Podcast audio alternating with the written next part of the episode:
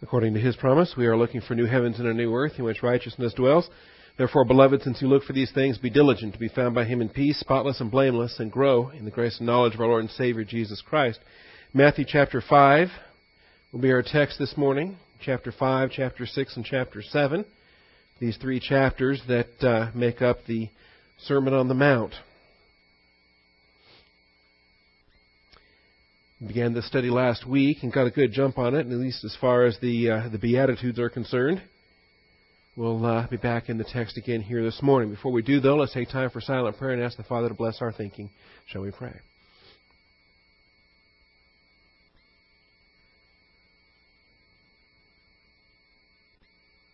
Almighty Father, we do come humbly before the throne of grace this morning and thank you for the privilege of assembling together. Thankful for the teaching of your word. Thankful for your faithfulness in our lives day by day. Rejoicing, Father, to um, appreciate that your ministry is not dependent upon the human beings involved, but, Father, only, only a perfect God with a perfect plan functioning in such a perfect way could accomplish perfect results, even uh, in the process of utilizing such imperfect people. We thank you for bringing this plan about. We thank you that you are dedicated not to uh, glorifying us, but to glorifying your Son and allowing us to be a part of that process. We just simply thank you and praise you in Jesus Christ's name. Amen.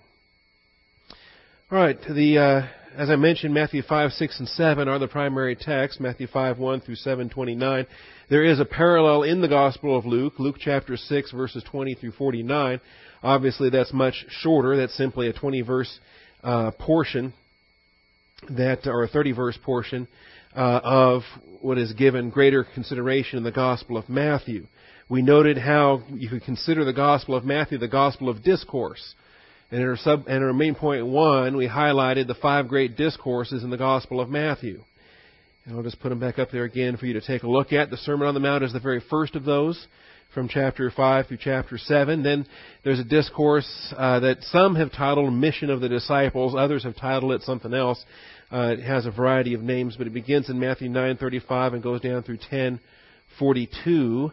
Some would not begin it until chapter 10 and verse 1. I pointed out last week why it is that I prefer to back it up into the context of chapter 9 in order to uh, communicate the uh, the entire message there. Uh, thirdly, the parables of the kingdom. That's an obvious one, the, the, great parables of Matthew chapter 13, and one that we will take some time to deal with. Uh, I didn't scan ahead to see where that comes up. It is uh, in the uh, Galilean ministry, unless I'm sadly mistaken.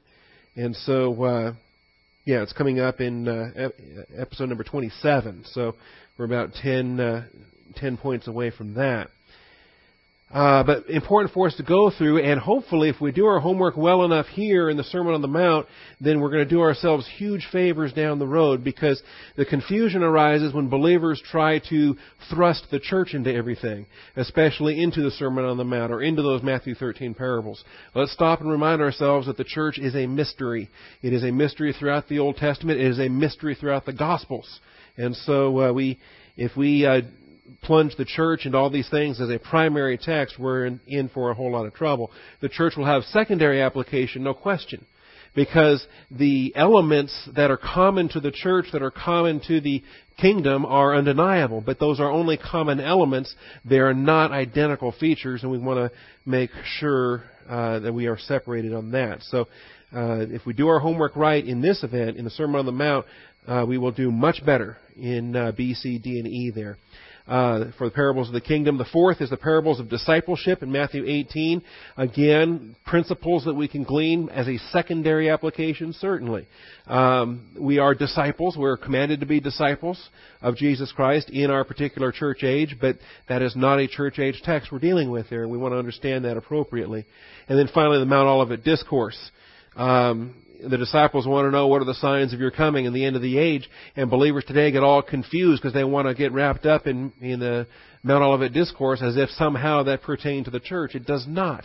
There are no signs for the rapture. Those are signs and indications of the end of the age. What age is that? The Jewish age, the age that currently today in 2006 AD is presently on hold. The plan and program for Israel is presently on hold due to that partial hardening in the Father's plan in putting together the church. Once the church is raptured, that plan will resume. There is at least one week of judgment remaining upon the nation of Israel, and then there's a thousand years of blessing remaining for the nation of Israel that we call the Great Tribulation, uh, the Great uh, millennial reign of Jesus Christ. So there are the five discourses in Matthew. As you might imagine, they're very Jewish. They're very uh, oriented towards Israel. Matthew is beyond being the gospel of the king, the gospel of the kingdom, the gospel of discourse. You can think of Matthew as the gospel of uh, extreme Jewishness towards the Jewish people. Very Jewish. As uh, Arnold Fruchtenbaum pointed out in his testimony, it's part of how he got saved, how he came to, uh, even though he was born and raised as a Jew, he started reading the Gospel of Matthew, and the very first sentence began with the generations of Jesus the Christ, the son of David, the son of Abraham, and he was struck by how Jewish the uh, Christian Bible really was. Now, the context for the audience for this sermon is primarily his disciples, but with the crowds also in audience, and if we uh, we get those glimpses from chapter five and verse one that uh, he went up on the mountain, and after he sat down, his disciples came to him. And all those others that were present had at least enough positive volition to climb to the top of a mountain to hear the message. All right? Uh, you know, there's a lot of uh, within cities and within public arenas and, and places of convenience nearby, uh, such as the shore of a lake or other such places where the people would be expected to be there anyway. And so a lot of times, the crowds that gather there are simply there for the uh, the spectacle. They're there for just the uh, entertainment value. Something weird's happening, so hey, go take a look at it. You know, part of the crowds that you know UT wins a football game, so you're going to drive past the the tower to see if it's lit orange and whatever, and you're out there with 5,000 other idiots that are driving past to see if the tower is lit orange and so forth. In other words, they're just kind of there because it's convenient. Why not check it out as a spectacle? But here on top of the mountain, the people that are there didn't just happen to be there. They weren't passing by. They weren't just checking out a spectacle. They went up there to hear something. And uh, so that becomes different. And, and they're uh, really struck by what they did hear at the end of chapter 7. They heard something they never heard before, and that was power. Authoritative power in the teaching. And it has nothing to do with the delivery style of the speaker has nothing to do with whether the, the, the, human being has a more forceful voice or a deeper voice or some more uh, dramatic flair as he presents it. It has everything to do with the authority or the power that's present in a message. And something that Jesus Christ demonstrated, but it's also something that the church manifests because we'll be looking very quickly into the doctrine of spiritual gifts. Uh, it's divine empowerment when ministers of the Word of God are communicating in that manner. So we read in chapter 7 and verse 28, when Jesus had finished these words, the crowds were amazed at his teaching, for he was teaching them as one having authority, not as one of their scribes. It's amazing how uh, artificially, humanly controlling legalism can be, but at the same time, how impotent. There's no power in legalism. There's no power in law. But grace has an amazing power beyond anything you can even dream about, so much so that it is one element of God's plan that the adversary cannot counterfeit. He cannot counterfeit grace, so all he can do is substitute legalism for it and try to counteract it. He cannot come up with a cosmos equivalent of grace. There's no such thing. It is a power beyond even the adversary's ability to uh, to counterfeit and to uh, to mimic. So Jesus primarily taught his disciples, but the crowds, plural, were also in audience. Passing by some of the vocabulary this morning. Thirdly, the Lord began his sermon with the Beatitudes, and then uh, he will follow that with the similitudes. We'll get to that here under point four. But this is where we left off. The Beatitudes, the blessed R's. Blessed R's. And so let's go through it again. We're kind of trapped with the word blessed, and I find that most unfortunate. Um, even in, in modern English translations, passages that are highly poetic, passages that are very uh, much written into a uh, into a, almost a liturgical sense, passages where you know scripture reading comes into places like this, Psalm 23, other places uh, that are so ingrained in the uh, into the, the, the vocabulary and the culture and the uh, scope of the church they just hold on to them, see. And even uh, passages with these and thous and so forth, a lot of those are retained even by modern English text simply because they're, they are so uh, ingrained. And uh, I think this is one of those passages. It's a holdover from King James, uh, the King James Version. It is unfortunate because I think it, it confuses the issues between Makarios and eulogetos. And I think that a better rendering of Makarios is happy rather than blessed. And that uh, if we consistently render our Makarios uh, terms as happy, and we consistently render our eulogetos terminology as blessed, I think that uh, we would be much better edified. So, as we read through here, we read, Happy are the poor in spirit, for theirs is the kingdom of heaven. And what's being communicated here is a message that is centered on the kingdom of heaven. Under subpoint A, the Beatitudes are centered on the kingdom of heaven, and I won't take the time to survey chapters 1 through 4 like I did last week. But if you just simply survey those chapters and lead immediately into chapter 5, you'll realize that the emphasis that, Moses, that uh, Matthew is placing in this book is on the kingdom. And there's a reason why he goes from the baptism to the temptation to the Sermon on the Mount almost immediately. Bing, bang, boom. And here we are in whatever this is. This is uh, Life of Christ lesson. Uh, lesson is this? 98 this morning. All right. And, and we, we understand, but because we've been going through this chronologically and sequentially and bringing up all the gospel accounts, including John at the various Passover feasts and, and the, the fuller details on the uh, Galilean ministry and so forth, that's not Matthew's impact. That's not his priority. Matthew will get to some of those in uh, later chapters. The Galilean ministry featured in chapter 8, 9, 11, and 12, and so forth. But um, in, in the presentation, he front loads the Sermon on the Mount to chapters 5, 6, and 7. Immediately after chapter 4, the temptation in the wilderness and the, and the, uh, the baptism of Jesus in chapter 3 and the temptation in chapter 4, and then launching right on into the Sermon on the Mount here in 5, 6, and 7.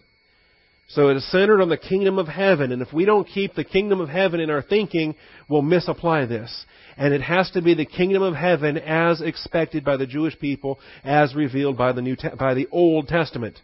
Do not try to import uh, concepts or doctrines or principles from the epistles, from uh, Revelation, you can't do that. That's not fair to the text of Matthew. None of that was written yet. That was all still in mystery form. The church was not yet revealed. This is the kingdom of heaven as given to the Jewish people as a promise and as revealed in the Jewish scriptures.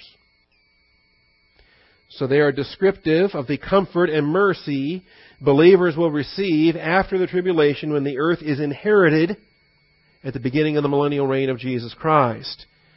So happy are the poor in spirit, for theirs is the kingdom of, of heaven. Happy are those who mourn, for they shall be comforted. You know, stop to think, how many funerals have you gone to in the last uh, month, in the last year, in the last five years? All right? A few, perhaps. I imagine that intensifies as the as you get older and more and more of your friends and so forth. But try to imagine during the tribulation when a third of the earth is killed in a single judgment of divine wrath. And then another third of those two thirds that remain are killed in another single event of divine wrath. And then another third of the earth, of the two thirds of the two thirds that are still alive on the planet, are killed in a single application of divine wrath. There's going to be a lot of funerals. There's going to be a lot of mourning uh, and a lot of uh, grieving particularly by those who are born again during the tribulational age and who are observing their loved ones departing uh, without Christ, without hope, and without eternal life. And yet, where is their happiness going to come from? Their happiness is going to come from from the assurance of God's word in knowing that those who endure to the end will indeed be delivered, that Jesus Christ is on the way. Blessed are the gentle, for they shall inherit the earth. See, the time for the earth's inheritance, the time for the distribution of all land grants, Jewish land grants and Gentile land grants, will take place when Jesus Christ initiates his kingdom. The inauguration address of Jesus Christ from Jerusalem will inherit or will distribute that inheritance. Happy are those who hunger and thirst for righteousness, for they shall be satisfied. You might have earthly hunger, you might have uh, physical health conditions, you might have other things going on in temporal life that would not produce temporal happiness. But none of that matters because you have a spiritual life that's feeding and feasting on the Word of God, and it is finding spiritual satisfaction no matter what else is going on. See, as Colonel Thieme taught that, the mastery of the circumstances and details of life, it doesn't matter what you're facing in the earthly world because we're occupying in the heavenly realm. We're, we're fixed our eyes upon Jesus, the author and finisher of our faith. Happy are the merciful, for they shall receive mercy. And it's interesting because all of the expressions of happiness are present ongoing possessions. They're happy right now. They haven't seen the inheritance unfolded through time yet, but they're certain it's on the way, so they're happy right now. They're happy right now. They haven't received the comfort yet, but they know it's on the way.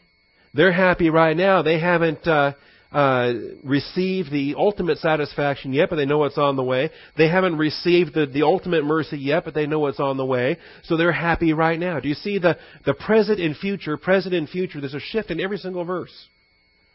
The, the presently happy, and here's what they shall be. There's a lot of these shall be, shall be, shall receive, shall inherit. All right? It almost is a is an opposite of the Ten Commandments, because that was a passage that was totally packed with thou shalt nots right? Here's a passage that's just the opposite. It's packed with the thou shalls. Thou shalt be uh, comforted. Thou shalt receive mercy. So we have every single one of these statements of happiness communicates a present ongoing happiness with a view to an imminently arriving provision. And it could be here at any moment. So they shall receive mercy. Bless, uh, verse 8, happy are the pure in heart, for they shall see God. Happy are the peacemakers, for they shall be called sons of God. You know, if if we try to read this into a church age context, we're left kind of stumped, saying, "Well, big deal. Who cares? Aren't we all sons of God? Why is that a promise?" Well, yeah, we are, as the bride of Christ, as sons of God, with the uh, adoption uh, pursuant to church age realities. But that was not a feature of the Old Testament. That was not a feature of the average Jewish believer on the street. To personally address the Father as God, uh, the God as Father. This is a uh, promised blessing for the uh, victory rewards of tribulational saints entering into the millennial kingdom. Happy are those who've been persecuted for the sake of righteousness, for theirs is the kingdom of heaven. And notice that's not a future, that is another present that, that ties in there. Then in verse 11 it switches from the third person, blessed are they, they, they, they, they, they, they, all the way down through verse 10, to blessed are you in verse 11. That is a significant shift. Now, the very people that are sitting right there on that mountaintop listening to Jesus Christ, those disciples, those apostles, those other crowds, the very ones listening there, they are personally addressed at this moment. Blessed are you. Happy are you. That they in their day and their generation can have the same inner happiness. that's what it is. It's the mental attitude of happiness regardless of what the external circumstances are. Happy are you when people insult you and persecute you and falsely say all kinds of evil against you because of me. That would certainly become a feature of the apostles in their day. Uh, likewise, it'll be a feature of the uh, tribulational martyrs, but the focus switched from them to you, so we'll keep the focus there on the apostles themselves. Rejoice and be glad, for your reward in heaven is great. See, laying up treasure in heaven is not unique to the church age. Believers from all dispensations, from all times, have been laying up treasures in heaven. Daniel laid up treasures in heaven, and, and Jesus comforted him and promised him that. Job laid up treasures in heaven. He knew where his Redeemer was coming from, where his reward would be granted from. Rejoice and be glad, for your uh, reward in heaven is great. Now notice, rejoice and be glad, those are imperatives. Those are imperatives, and they can only be accomplished if that happiness is a reality. You can only rejoice and be glad as activities if the mental attitude of if inner happiness, of Makarios happiness, is actually there. If you lose that mental attitude of happiness, if you lose that inner happiness of Makarios, you cannot properly rejoice and be glad. Can't do it at all. So when you have an imperative later on in the epistles, for example, for church age application that says, rejoice always, what do you need to have first before you can do that? You need to have that Makarios attitude of inner happiness. For your reward in heaven is great, for in the same way they persecuted the prophets who were before you. See, there's all testing is common to man. Whatever you're going through, you're not unique, you're not weird, you're not different.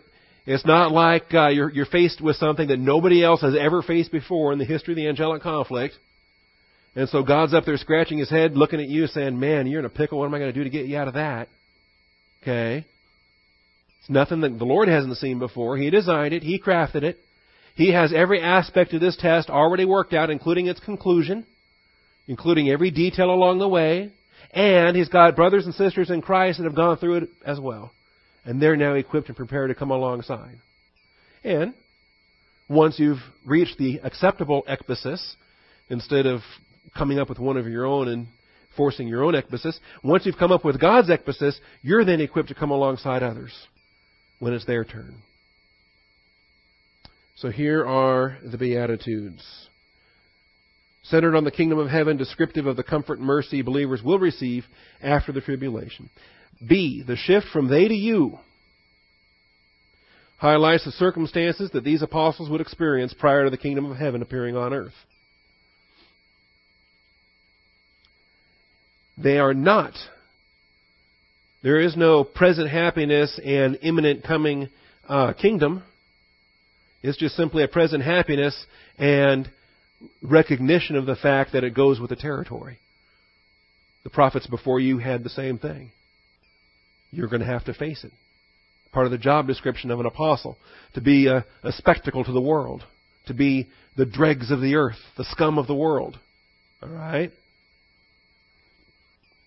Now, here I'll go ahead and bring a, an epistle, a New Testament passage into focus. You can't force it into the text of, of Matthew, but what you can do is recognize how it complements and unfolds what Matthew's talking about in uh, 2 Corinthians chapter 12. I know you're all stunned that there actually is a 2 Corinthians. We'll get there.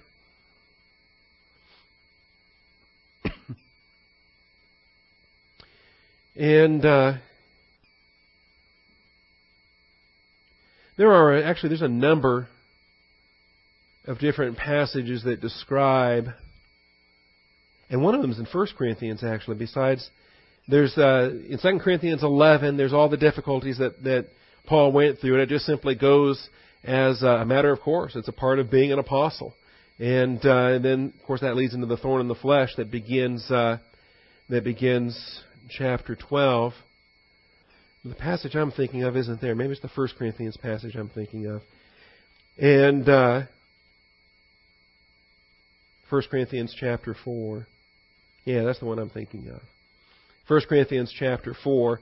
That's right. This is the tongue-in-cheek passage where Paul is um, praising, quote unquote, he's really mocking the Corinthians for being so uh, uh, charismatic and millennial, and they're all in the in the rah rah prosperity theology of uh, bringing in the kingdom and all these other things, and that uh, says in verse eight, "You are already filled; you've already become rich; You've become kings without us.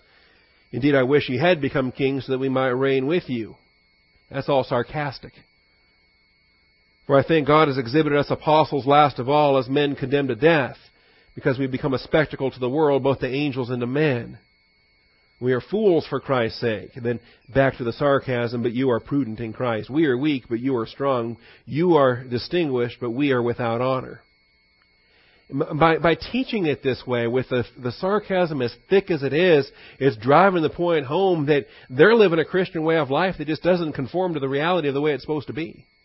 They've deluded themselves into this, uh, into this uh, mental attitude. Verse 11 says, To this present hour we're both hungry and thirsty and are poorly clothed and are roughly treated and are homeless.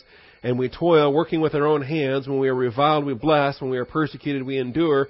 When we are slandered, we try to conciliate. We have become as the scum of the world.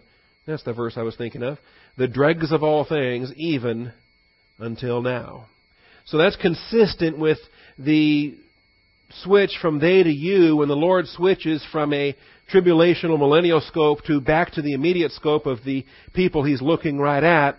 He says, blessed or happy are you, and goes on to describe insults and persecutions and slander and the things that take place. And he does not promise the you that he addresses that uh, that uh, uh, millennium is is uh, going to unfold right before their eyes because for them it really isn't. Rejoice and be glad, for your reward in heaven is great. That's why they're told to rejoice. All right, these are the beatitudes. They're followed by the similitudes. Point four. The beatitudes are followed by the similitudes. Matthew five thirteen through seventeen. A simile or a metaphor is a device of literature that communicates by means of comparison, relating people or things to other people or other things, describing them as like or as, or just simply, you are. You are the salt of the earth. Alright? That's a metaphor. You don't, you aren't literally, um, sodium of whatever compound. There's lots of varieties of salt out there in the in the world. You're not literally salt. I suppose biologically, every human being physiologically contains some uh, some quantity of salt. But the metaphor is communicating the reality of our preservative nature. You are the salt of the earth. Our preservative nature and our flavoring.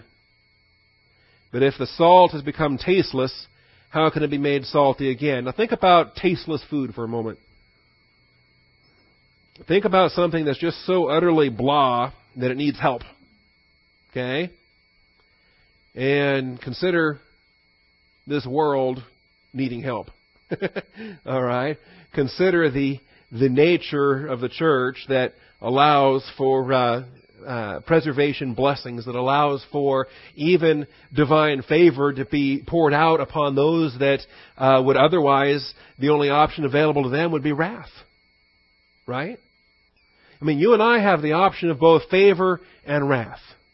If we're walking in the light, pleasing to the Lord, then the, the conduit is open for blessing, for favor, for goodness, and so forth. If we are under, if we are in carnality, walking in darkness, hardening our heart, that uh, that evil, unbelieving heart that that apostatizes from the living God. If we're walking in darkness, then what have we done? We've turned off that spigot. We've opened this spigot. Now we've opened the conduit for wrath. We've got the option to either have the conduit of blessing or the conduit of wrath poured out upon us. But the unbeliever doesn't have that option. They're, the unbeliever is doing no righteousness. The unbeliever is uh, is uh, not accomplishing anything that pleases the Lord. Nothing. See, without faith, it's impossible to please Him. The unbeliever hasn't come to that process of faith. So, how is it that uh, any divine favor, any blessings, any goodness is poured out? Well, one way you can answer is, well, grace is given even though they don't deserve it. Yeah, that's a good answer. But another way, and what this passage is highlighting, is the blessing by association. The opportunity we have as salt, as a preservative, and as a flavoring that blessings can be poured out upon our community, upon our city, our state, our nation, and so forth. By virtue of having a, a quantity of, of believers within a, within a uh, particular area, Think about the, uh, the flavoring and the preservative nature that uh, salt uh, communicates. The problem is, though, is what happens when the salt has become tasteless. Well, then it's worthless. It's no longer good for anything except to be thrown out and trampled underfoot by men. And we, we recognize what happens when a believer has totally abandoned the plan of God. It's called the sin unto death. That salt has become useless. And the Lord takes you out. You've got no more purpose in this world. Verse 14, you are the light of the world. Here's another metaphor. All right, you are the light of the world. That is, you are the representatives of Jesus Christ here in this world. He is presently seated at the right hand of God, but working in and through us, we then become the light. Not manifesting our own light, but manifesting His light. You are the light of the world. A city set on a hill cannot be hidden. In fact, take this back to John chapter 1 when it describes the light versus the true light. John the Baptist came as a light, as a witness.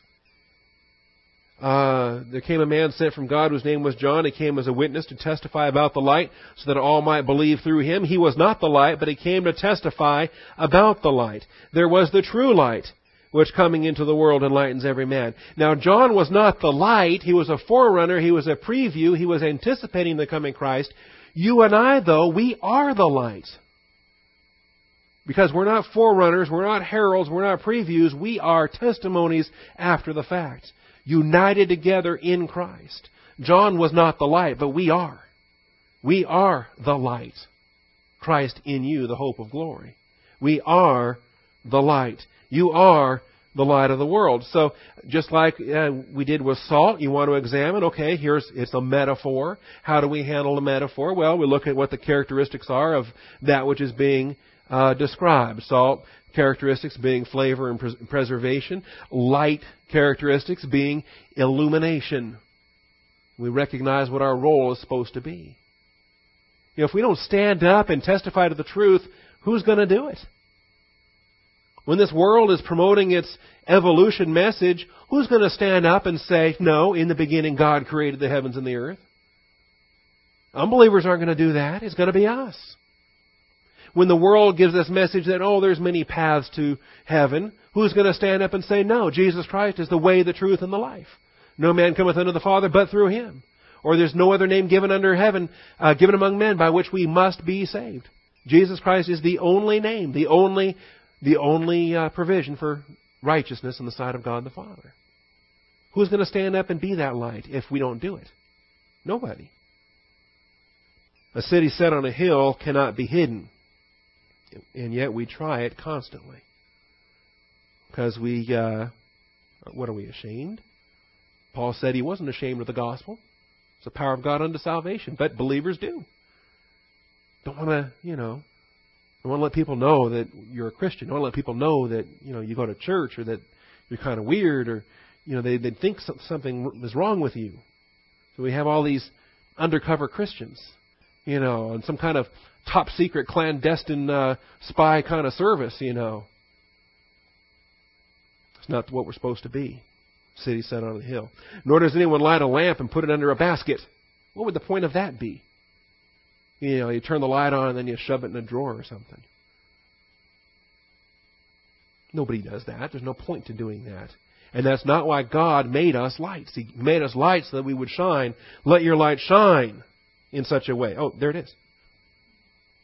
Thought I was going to quote somewhere else. It's right there in my text. Let your light shine before men in such a way that they may see your good works and glorify your Father who is in heaven. See, shining light causes you to be an imitator of Christ, and that gives glory to the Father. Because the Father is in the business of magnifying Christ. So when you imitate Christ by letting your light shine, you're glorifying to the Father who designed this plan. Let your light shine. I love third person imperatives. Imperatives that are in the English um, translated with helping words like let. Let your light shine. Let it shine. Because to obey that word, to obey that command, what do you need to do? You need to, in some respects, do nothing. You just need to let it happen. Okay? To defy that verse, what do you need to do? Well, then you need to do something. You need to do something overt to prohibit this from happening. In other words, you need to hide it under a basket. You need to crawl under that hill. You need to come running down off that hill. You need to do something to prevent this from happening. See? If, uh, if, if, if, if I was to give an order, uh, an imperative to Bob, um, to walk up here on the platform and, uh, and let me punch him in the nose. Okay? If Bob was up here on this platform and I gave him the command, let me punch you in the nose, what does he have to do to obey that? Nothing. He just has to stand there and get punched. Stand there and let it happen. Okay? Now he can disobey that command by you know, blocking, putting his arms up, blocking the punch, or running off the platform, or or punching me in the nose first, right? You know, knocking me out so I can't hit him. Whatever. There's lots of things he could do to prevent that from happening, but in order to obey the command to let it happen, what does he have to do? Nothing. He just has to let it happen. And so when it says, let your light shine, we've got to stop to recognize you are light. Not something you did. It's something God did to you, made you. Your light is shining. Again, it's not something you did. God did that to you. God did that to your light. God, when He placed you in His Son, that is a function of being in Christ. We are now light in Christ. Shining light in Christ. And so we don't have to do anything to, to shine. It already does that. We just have to prevent it from not shining. So that means we're not running off the hill or climbing under the hill or hiding under a basket or or plunging ourselves into the darkness of carnality to extinguish that light. See, when you plunge yourself into the darkness of carnality, what are you doing? All right. And notice, by the way, when you live your Christian way of life, you don't get the glory. The Father does. That's what this verse is all about. When you let your light shine in such a way, you don't get celebrated. Like, ooh, look at me. I'm walking in the light. I'm wonderful. I'm doing all this great stuff. Ha ha ha. No.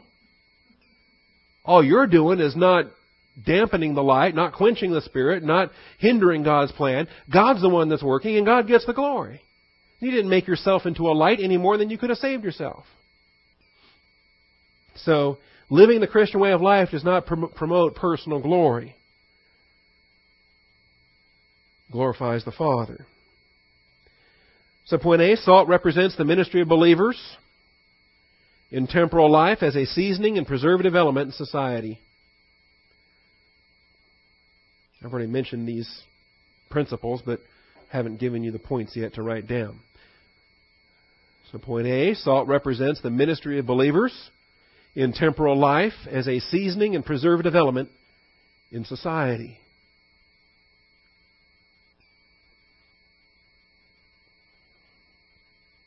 It's remarkable. At various times in um, the workplace, for example, we'd have three shifts in the jail an A shift, a B shift, and a C shift. I was habitually on the C shift, the graveyard, 11 to 7, because um, I loved it. That was that was perfect for study time, and it, it worked well with working at night and studying, and, and then pastoring during the day. Um, so I'm constantly on the night shift, but there were things that were observed by others, for example, uh, where we'd have fewer incidents, fewer fights among the inmates, fewer uh, any number of difficulties and other things. And at one point, it was recognized that out of a, a shift of 20 officers, six of us were born again believers in Jesus Christ. And on those other shifts, such things couldn't be said. Now, do we get all weird and, and charismatic and start preaching at everybody else and saying you need Jesus and and you know we're a we're a better shift because we've got these believers and I mean it really wasn't all that great. Six out of twenty is not a lot, but it's noticeable. The fact that you've got five other people you can talk to about Scripture and different things, they didn't have that on those shifts. So think about the blessings by association. If there's one shift like that out of the three, which one do you think is going to be blessed by association? See know, we still had our things and they did come up. That's we're fallen creatures in a fallen world. But what I'm saying is that there's a noticeable benefit.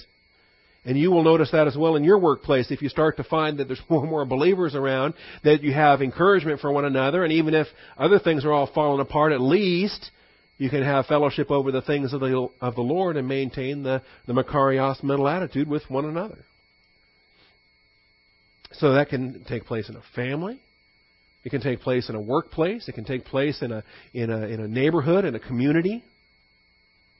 Neighborhoods that uh, that are relatively uh, crime free. They're protected from vandalism and protected from other violent crimes and so forth. Now, every neighborhood has some kind of crime taking place, but some are obviously a lot worse than others.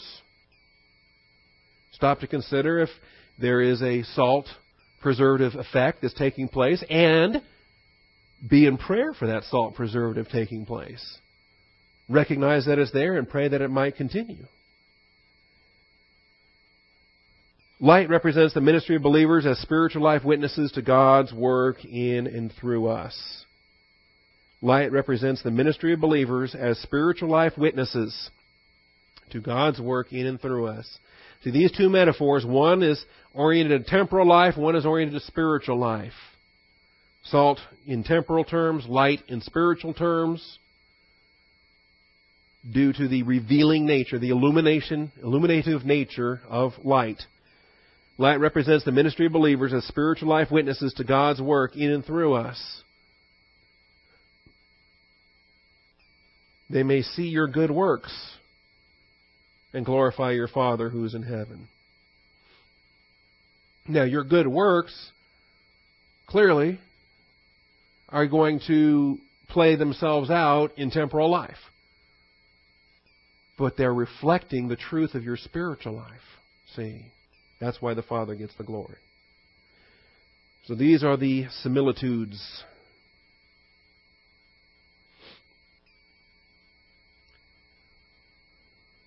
Ready to click? Got that written down? Light represents the ministry of believers as spiritual life witnesses to God's work in and through us. See, we're not the ones doing the work anyway. Whatever good works we have, they may see your good works. Well, are you the one that did those? Philippians says it's your Father who's at work in and through you for His good pleasure. You simply let it happen by not um, quenching the Spirit, by not defying the Father's will, by not uh, departing from God's will into your own will. That's called carnality. All right, point five. Jesus gave the longest portion of the sermon as an explanation of how the Old Testament will be applied in the kingdom. Jesus gave the longest portion of the sermon. It's verses 17 through 46. It's the longest single section of this three chapter sermon. Jesus gave the longest portion of the sermon as an explanation of how the Old Testament will be applied in the kingdom. Now, that's a bit misleading because I'm using a church age term Old Testament is a church age term. At the point of time Jesus was teaching, it was called, what was it called? It's called the Bible. I mean, it was the Word of God, Genesis to Malachi. The Word of God. Sometimes it was just simply called the law. Even though it comprised of the law, the writings, and the prophets, the shorter term for it was just simply the law. All right? And what happens here is we have a series of of uh, messages that then really amplifies what law was all about. Because we have a series of messages you have heard, but I say to you. Okay? You have heard that uh, adultery is a sin, but I say to you, and he intensifies it. You have heard, thou shalt not murder, but I say to you, and it gets intensified. It goes back to the he he brings in and applies the mental attitude behind each of these overt sins. And so it begins in verse 17 and goes on down through verse 46. And as a part of the kingdom of heaven is at hand message, as a part of repent for the kingdom is at hand warning, the teaching that comes across as far as what will be expected of them in the kingdom could be uh, rather startling, to say the least. I mean, stop to consider that now, ever since Moses, for 1400 years now, they've been under law. They've been trying to measure up, and no one has done it yet. Jesus Christ will, but He's the only one. All right? No one has done it yet. They could not keep all 612 commandments of the Mosaic Code. They couldn't even keep the, all the Ten Commandments of the Decalogue. Adam and Eve couldn't even keep the one commandment that they had in the Garden of Eden. All right? So, when he comes along and he magnifies law to such an extent that you are guilty not only on the basis of what you do, but also on the basis of what you think, now who's going to keep it? Anyone? Well, Jesus Christ did.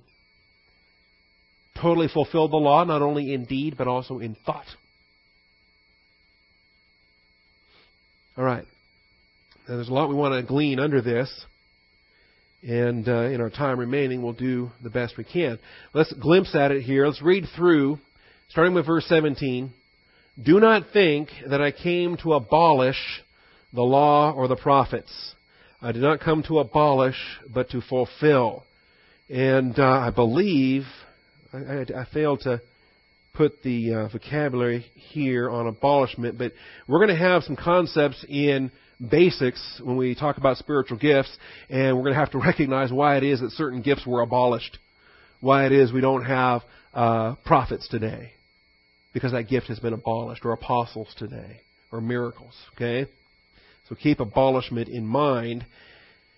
But the Lord, in this passage, He's not talking about ab- abolishment. I didn't come to abolish the law of the prophets. I did not come to abolish, but to fulfill. To bring to a perfection. To bring to a completion.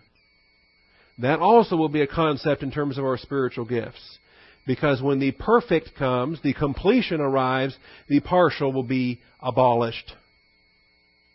And so, as a matter of imagery and concepts, there's a lot of things we have coming up in spiritual gifts that uh, a study here, it's an unrelated study, but the, the themes and the concepts are in, uh, in an interesting parallel.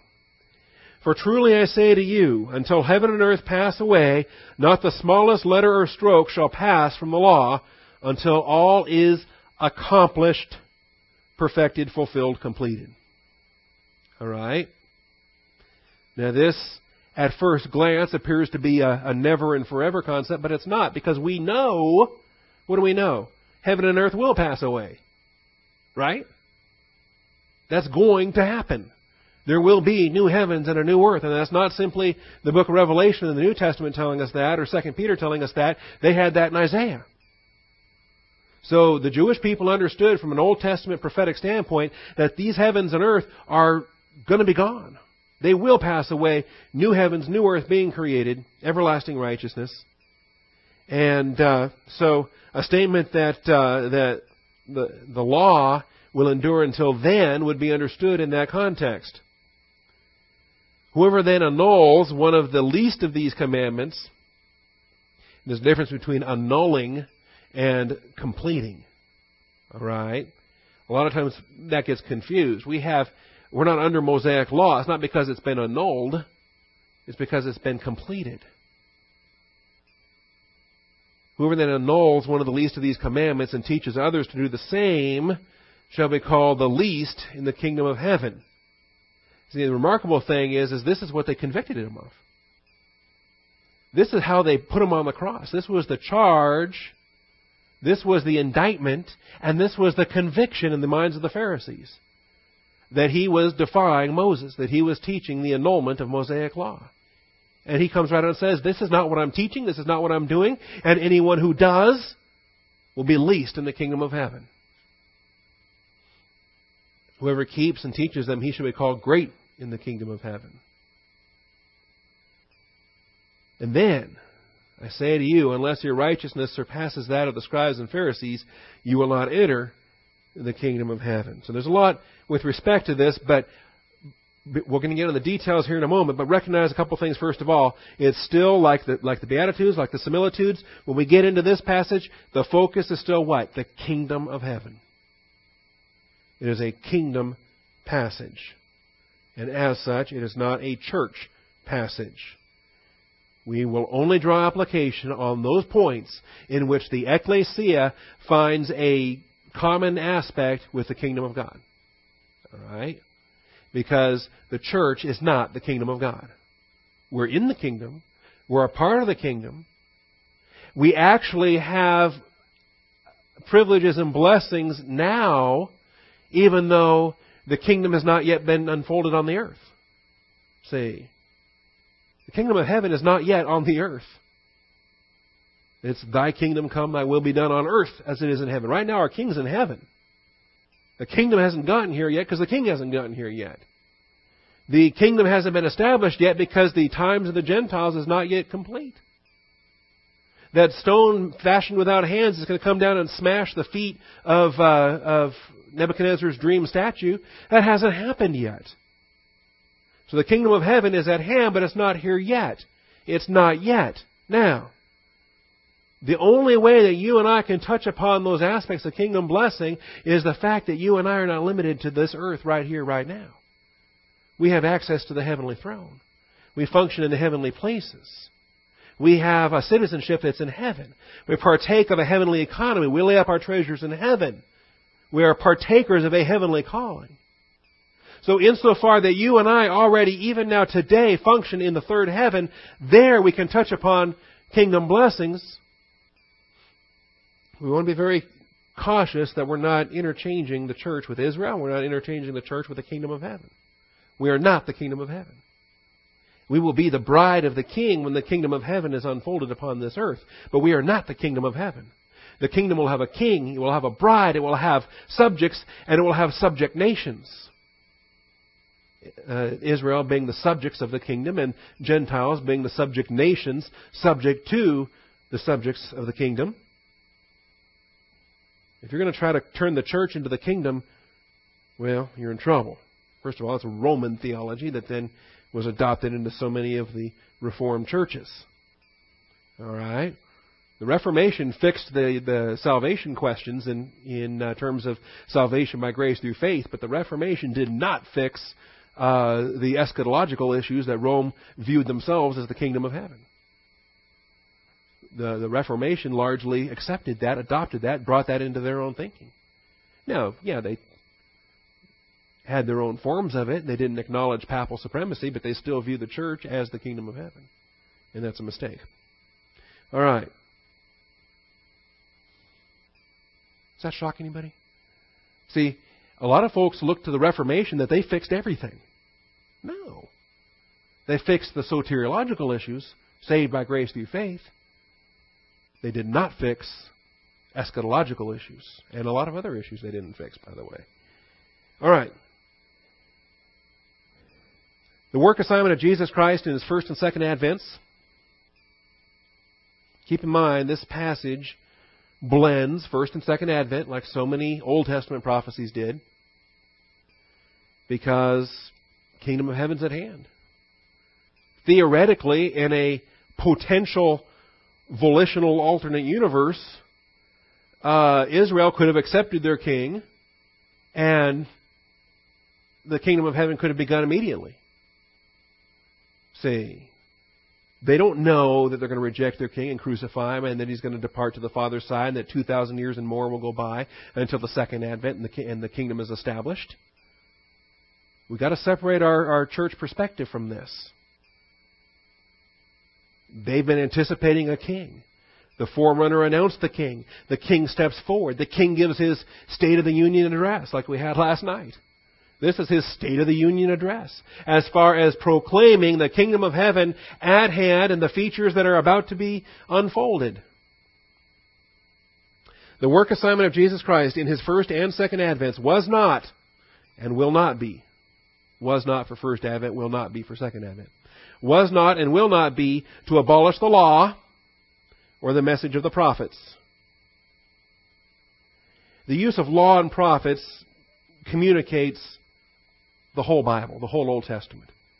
Uh, there's a longer form of it that's the law and the writings and the prophets that, that constitutes the what we call today the Old Testament, Genesis through Malachi. Sometimes it's, it's, it's drawn out to be called the law the writings and the prophets. Sometimes it's shortened to just simply the law and the prophets.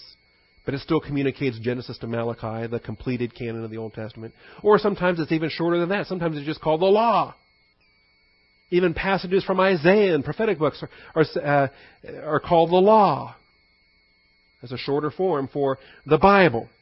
He's not doing away with the Bible. He's not doing away with the Old Testament, but he's fulfilling the Old Testament. See, the problem with these other so-called revelations, they're flawed like the Quran, like the Book of Mormon, like all these other, uh, Mary Baker Eddy and her Science and Health with the Key to the Scriptures, or like any of these other things. The Watchtower Tract Society and all these other things. What they do is they purport to come out with brand new revelation for the latter days, alright, and they abolish previous revelations. See abrogation. If you listen to Dr. Caner, he talks about how so often the Quran abrogates what was previously given. And uh, likewise in, in, in the Book of Mormon. It has to absolutely scrap wholesale portions of the Scripture to validate itself. All false revelations will do that. New Testament didn't do that. The New Testament didn't come along and say, all right, scrap everything I said in the Old Testament. I'm starting over with the church. Didn't do that at all. It said, all right, accept everything that was in the Old Testament. Now add to it this material from the New Testament. Synthesize them together into a non-contradictory whole message. And you'll realize that there is an eternal plan for Israel and there is an eternal plan for the church. Old Testament was not going to be abolished, but fulfilled. Very important. Um, Point B. The passing of the law will occur with the passing away of heaven and earth. The passing of the law will occur with the passing away of heaven and earth. It's promised here. It's promised in Matthew 24:35 in the Mount Olivet discourse, and it's also there is a related feature within the book of Hebrews that shows that even prior to it passing away, Elements of it are obsolete.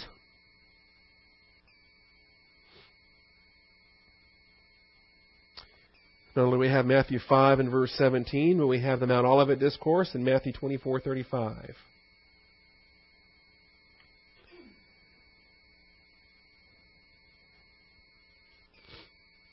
This is, uh, they asked him, uh, what would be the uh, when will these things happen? What will be the sign of your coming and of the end of the age? They're not asking about the church age. They don't have a clue the church age is even on the way. They're asking the end of the age, that being the end of the Jewish age. That is the time when the uh, kingdom will come down from heaven and smash Nebuchadnezzar's statue. And so he tells them, has a lot of answers. Beware, there'll be false Christs, false messages.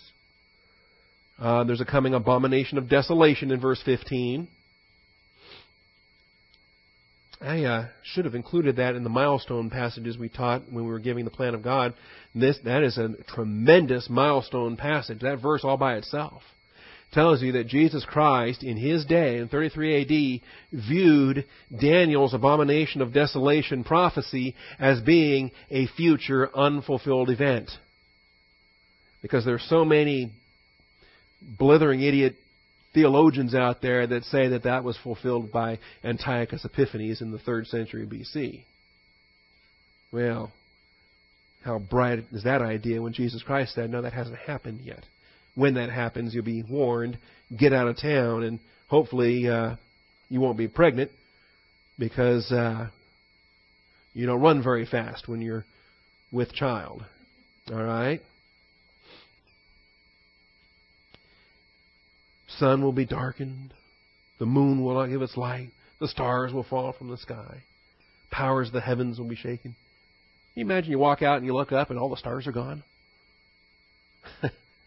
Makes for a pretty dark night, doesn't it? I mean, imagine how dark the night is when it's cloudy and the stars are, are simply obscured and the moon is obscured. Well, think about how dark it'll be when the stars are not just obscured, they're gone. Yeah, that'll spark some fear. Uh, anyway, this is clearly this is end times, and the other things that happen here. The parable of the fig tree says in verse 32, Now learn the parable from the fig tree. When its branch has already become tender and puts forth its leaves, you know that summer is near. So you too, when you see all these things, recognize that he is near, right at the door. Truly I say to you, this generation will not pass away until all these things take place. What does he mean by this generation? Not talking about the generation of the apostles that was sitting there listening to him. He was talking about this generation, the one that sees the uh, signs, the one that sees the sun and the moon darken, the one that sees the great tribulation that's unique upon the earth, the, the, the generation that sees Antichrist. That's going to be the generation that sees the deliverance. Heaven and earth will pass away, but my words will not pass away. Yes, heaven and earth will pass away. Isaiah taught that 700 years ago. Christ reinforces that. Peter will teach it, and uh, John will teach it in uh, their own New Testament writings. But look what it says in Hebrews 8. Even beyond passing away, I'm going long this morning. What am I doing? Even besides being fulfilled and besides passing away, there is something else that can take place with respect to uh, the law, with respect to teaching. Is it can be fulfilled, it can be completed, it can be abolished, which it will be after the heavens and earth are abolished, but it will it can also be made obsolete. Hebrews 8 verse 13. When he said a new covenant, he has made the first obsolete. But whatever is becoming obsolete and growing old is ready to disappear. See, the uh, burnt offerings, the sin offering, the trespass offering, they're obsolete. Why? because they were fulfilled in the Lamb of God taking away the sin of the world hung upon the cross. They're obsolete, ready to disappear. Okay, uh, I went a little long, hated to leave there. Awkward spot. We'll come back to this next week, Lord willing, and pick up this theme that uh, will continue to recognize what Jesus is doing with the law and what the feature of the law is going to be in the millennium. There will be law in the millennium, kingdom law in the millennial reign. And we're going to struggle, maybe, because we're church age saints, not under law but under grace. And we'll say, well, what does that mean? Does that mean there's no more grace in the millennium? Does that mean that grace is complete, now it's back to law again? Yes and no. But it's going to be kingdom law. It's going to be kingdom law with grace injected, and that'll be fun to look at. Father, thank you for the truth of your word. We thank you for your faithfulness. We ask for your hand of blessing upon us as we study. And Father, uh, we're told to be diligent. Because these things aren't necessarily easy to figure out. They're not just automatic and simple for baby Christians to just grab onto. We're supposed to be diligent to show ourselves approved as workmen needing not to be ashamed, rightly dividing the word of truth. So, Father, uh, give us that diligence. Give us the heart to study these details, to learn and to grow. We thank you in Jesus Christ's name. Amen.